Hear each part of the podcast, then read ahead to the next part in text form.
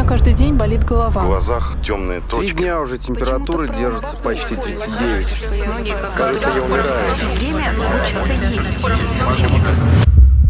Доктор, что со мной? Доктор, что со Доктор, мной? что со мной? Здравствуйте, это подкаст «Доктор, что со мной?» и мы, его ведущие Евгений Майструк, Виктория Ульяненко. И сегодня, когда все говорят о пандемии коронавируса, мы хотели бы поговорить об истории со всей другой пандемией, которая закончилась в России совсем недавно, всего лишь в середине 90-х. Итак, седьмая, последняя на сегодня пандемия холеры началась в начале 60-х годов и отступила лишь в середине 90-х. Ее вызвал более стойкий в окружающей среде холерный вибрион Эль-Тор. Это название карантинной станции, где штамм обнаружили. В 1994 году массовые случаи заболевания холерой были зафиксированы в Российской Республике Дагестан. В августе вспышки фиксировали в 17 районах, включая столицу Махачкалу. Самый высокий уровень заболеваемости был в Шамилевском, Дербенском и Дахадаевском районах. По основной версии, холеру завезли в Дагестан паломники, которые совершали хадж в Мекку. До этого он совершался централизованно, в числе паломников обязательно были медики, но в 1994 году люди уже смогли идти в святые места сами. Медицинский контроль был минимальным. Как только стало известно о вспышке холеры в Дагестане, в республику направили специалистов из Москвы, из других регионов. Медики и волонтеры по несколько раз в день проводили рейды в городах и поселках, откуда приходила информация о возможных вспышках заболевания. Но холера все равно постепенно перемещалась с равнинных территорий в горы. Победить эпидемию в Дагестане удалось лишь к 1995 году, но вспышки заболевания по-прежнему фиксировали в Чечне, куда в то время доступ медикам из других регионов был затруднен. О том, как российские врачи победили эпидемию холеры на Кавказе, несмотря на развал советской системы здравоохранения, мы расскажем в этом очередном выпуске подкаста «Доктор, что со мной?». Кстати, подписывайтесь на нас в Яндекс Музыке, в iTunes, непосредственный участник тех событий, доктор медицинских наук, академик Российской академии наук, профессор Геннадий Онищенко, рассказывает о том, может ли страшная болезнь вернуться в нашу страну опять. Геннадий Григорьевич, здравствуйте. Добрый день. Спасибо, что согласились сегодня прийти к нам. Мы хотели бы сегодня обратиться в нашей программе к истории. И знаем, что вы буквально своими руками ее творили на Северном Кавказе в 90-е годы, когда удалось победить эпидемию особо опасного заболевания. Можете рассказать, что стало причиной распространения инфекции и что предпринимали доктора, чтобы ее остановить и потом совсем победить? Ну, как только началась у нас вот эта перестройка, ускорение, то есть разбалансировка всей нашей достаточно понятной жизни по всей стране, тогда она называлась Советский Союз, я еще тогда в Минздраве Советского Союза работал, начались эпидемические проявления, причем масштабные. Ну, вот, например, моя кандидатская диссертация, которую я защищал, она была по Ферганской долине. Там за один сезон осенний переболело порядка 26 тысяч человек гепатитом. Мы его тогда называли не А, не Б. Это парентеральный гепатит, который происходит заражение алиментарным путем, через пищу, воду, руки и так далее. Тогда у нас это еще в нашей национальной классификации называлось болезнью Боткина, но уже тогда было пять видов гепатитов. Это интеральные, парентеральные гепатиты, гепатит А и гепатит И, как он сейчас называется, а тогда он назывался не А, не Б гепатит, он прошел в Средней Азии. Это огромная вспышка была по тем временам. И уже когда мы разошлись по своим квартирам, в результате, опять же, всех этих процессов, в 1994 году началась вспышка холеры в Дагестане. Когда мы потом уже после этого раскрыли секретные данные холеры, которая была у нас в 1971-1972 году, в советское время еще она началась в Каракалпакии, когда прилетел самолет из Пакистана, Каракалпаки – это часть Узбекистана нынешнего. Каракалпакская АСР в составе Узбекской ССР была. Затем она перекинулась на Астрахань, на Одессу. И вот по этим данным, по количеству заболевших, В Дагестане оказалось в конечном итоге больше больных, чем вот тогда за два года в Советском Союзе на территории, ну, практически всех южных республик. А известна причина? Чего? Ну вот как так? Почему Это в Дагестане Дагестан вспышка? попала. Это вот, такая конечно, случилась? известно. Значит, это было последнее такое масштабное эпидемического уровня событие в седьмой пандемии холеры. В 20 веке у нас было семь пандемий холеры. Вот это началось в 71 году и будем говорить, закончилась в 94 году. Возбудителем был холера Эльтор. Это не та классическая азиатская холера, а немножко другой измененный штамм. Ну, холера – это бактериальная инфекция, это не вирусная инфекция. Значит, произошло, что Дагестан – одна из самых религиозных республик нашей России. И тогда уже были открыты границы. Собственно, естественным, как это написано в Коране, путем паломники шли в Мекку. Они шли через Азербайджан и уходили на Иран, потом через Турцию и в Мекку. Конечно, заражались они не в Мекке, потому что Саудовская Аравия всегда очень четко и очень жестко обеспечила противоэпидемический режим. Ну, собирается несколько миллионов паломников, которые живут в таких спартанских условиях, и любая инфекция, там, будь то воздушно-капельная или вот такая, как холера, она разнесла бы ситуацию по всему миру. Вот они, некоторые уходили, допустим, и месяц оттуда возвращались.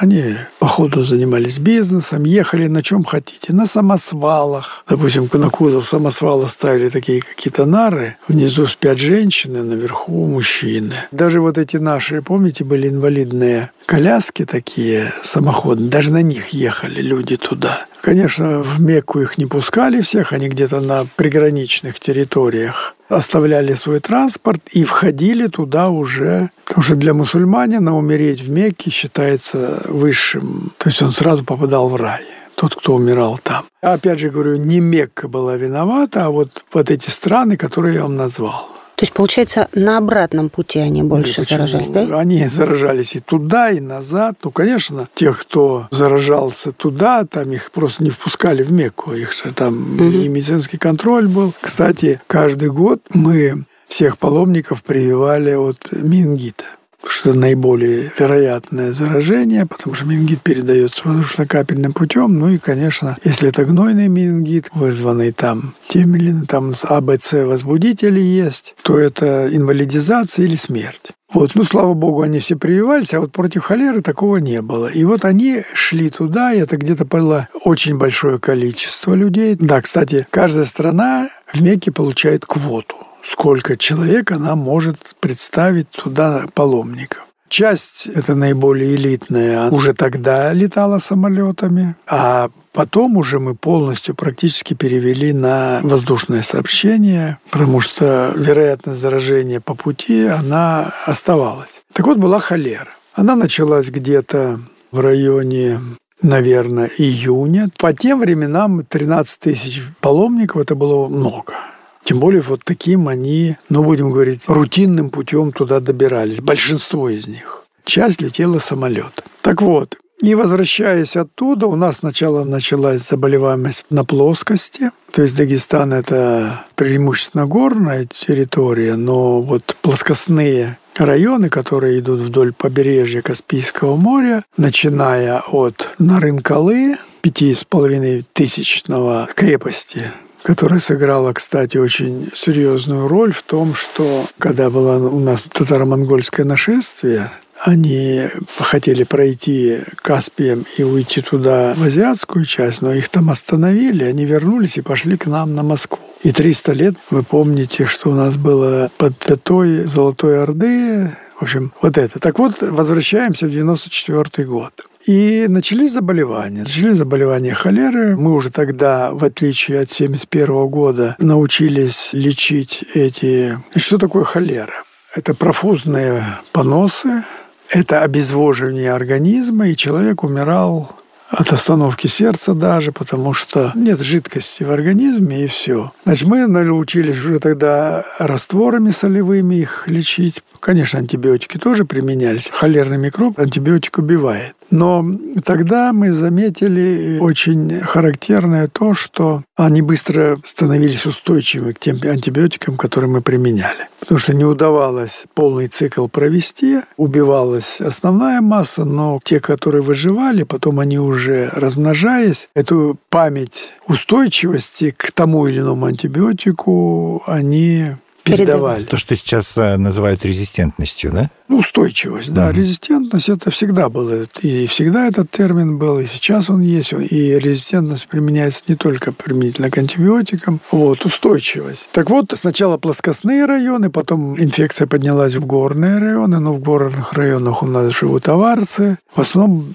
тогда в даргинской диаспоре она проявляла себя. Почему? Потому что даргинцы, они люди очень предприимчивые. Это торговля. В советское время это шапки вот эти все пыжиковые они шили тогда. Они очень богато живут. И вот даже было такое, что проходит похороны. И где-то через 3-5 дней мы фиксируем вспышку 50-40 человек. А почему так получается? Это же не вирус, не воздушно-капельным путем э, заражение а вот происходит. Я вот сейчас объясню, как происходило. Вот э, люди пришли на похороны. Там есть такое еще понятие мавлит и садага. То есть подношение дают. Ну, как вот у нас поминальные там. Ну, представьте себе высокогорное Шамилевский район.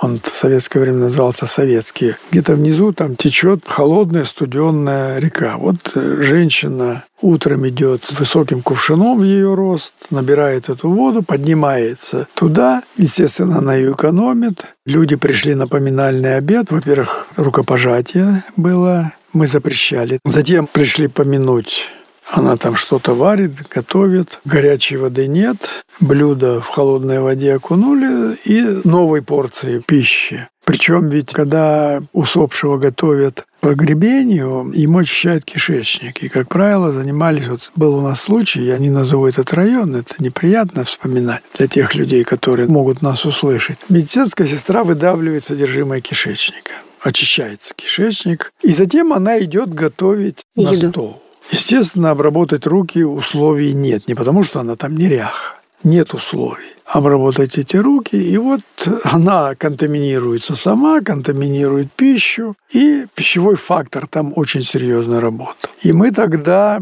а это были первые годы, по нашему воцерковлению, а возвращению вот к мусульманским традициям. И мне повезло то, что было много среди священнослужителей врачей. Вот в то время главный муфтий Дагестана был врач-стоматолог. Ну, по понятным причинам. Если перенестись на православную церковь, то в период безбожия на враче, кроме лечения, еще лежала функция духовника – ведь больной к нему приходил, он ему рассказывал и про болезнь, и про свою жизнь, и все это врач вбирал в себя, естественно, выполнял такие духовник. Ну да, да. советовал что-то, что-то ну, принимал. Да, да, ну вот. Так вот, у нас было много-много среди муфти медицинских работников. И они, естественно, нас понимали и поддерживали. В проповедях они об этом говорили. И говорили, что давайте мы с вами действительно усопших будем хоронить, но не будем приходить на похороны даже. Но вы знаете, что в мусульманстве женщина не допускается к самому процессу погребения, когда уносят это мужчины только. А вот приготовить на стол, встретить гостей, ну не гостей, а пришедших, это их задача. Поэтому вот это работало. Ну, вот я говорю, отсутствие возможности кипятить воду. Мы тогда холерную вакцину, она у нас была в советское время, была, но мы ее не применяли. Но мы применяли такую методику, которая применялась еще в 70-е годы, так называемая антибиотика профилактика. То есть, когда в каком-то населенном пункте возникали случаи заболеваемости холеры, естественно, купировался очаг, то есть вот контакты первого порядка, семья, ну, которые в одном доме живут, там, по работе кто-то близкий, мы все их обследовали, а вторичные контакты – ну, условно говоря, я поконтактировал с больным, потом пошел с кем-то еще, но я еще вроде не больной, но я могу быть источником инфекции, как бы переносчиком ее. Вот вторичные, третичные контакты, они уже... Это, у нас был такой принцип подворных обходов. Мы мобилизовали всех медицинских работников, студентов, давали им, допустим, какой-то там один по одной стороне улицы идет, другой по другой. Вот они приходят во двор и активно выявлением занимаются.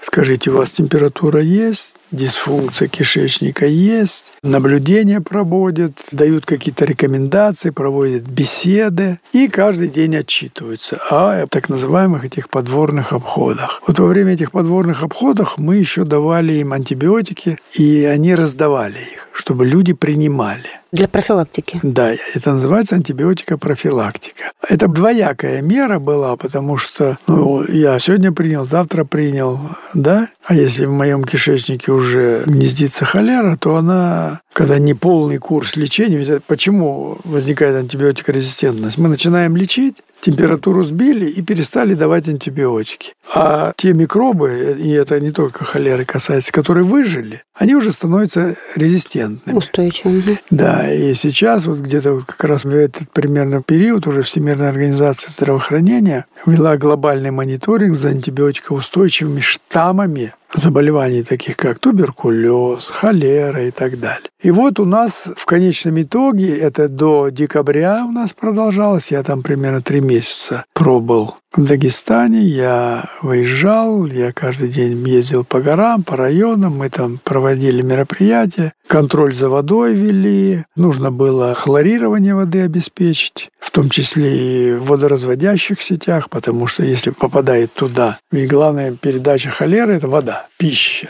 Вот, ну, в основном вода, конечно. И вот если она попадает в водопроводную сеть, поэтому гиперхлорирование воды, то есть если мы там 0,5-0,2 держим остаточный хлор, в том числе и в московской воде, то тогда мы доводили до одного на крайних точках, чтобы хотя бы вот понимая, что хлор не безвредная вещь, но тем не менее она... Более безвредная, чем холера. А скажите мне, а есть бессимптомное течение холеры? Вот когда ну, человек носитель... Ну, но... понимаете, вот в этой ситуации носительство было, конечно, мы носительство, это я тогда туда привел СПЭБы, специализированные противоэпидемические бригады наших противочумных институтов.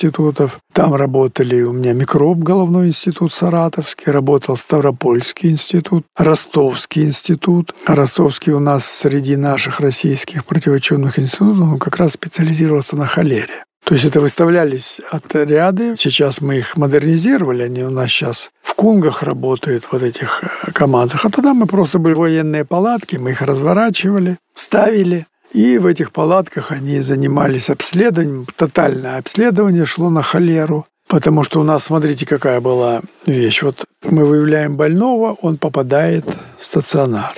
А люди, которые были с ним в контакте, мы их тоже изолировали. Но для этих целей мы приспосабливали общежитие. Просто люди жили там, за ними вели наблюдение. Ну, в таком карантине легком. Да, эти вот были вот эти контактные, они как раз были вот в этих обсерваторах.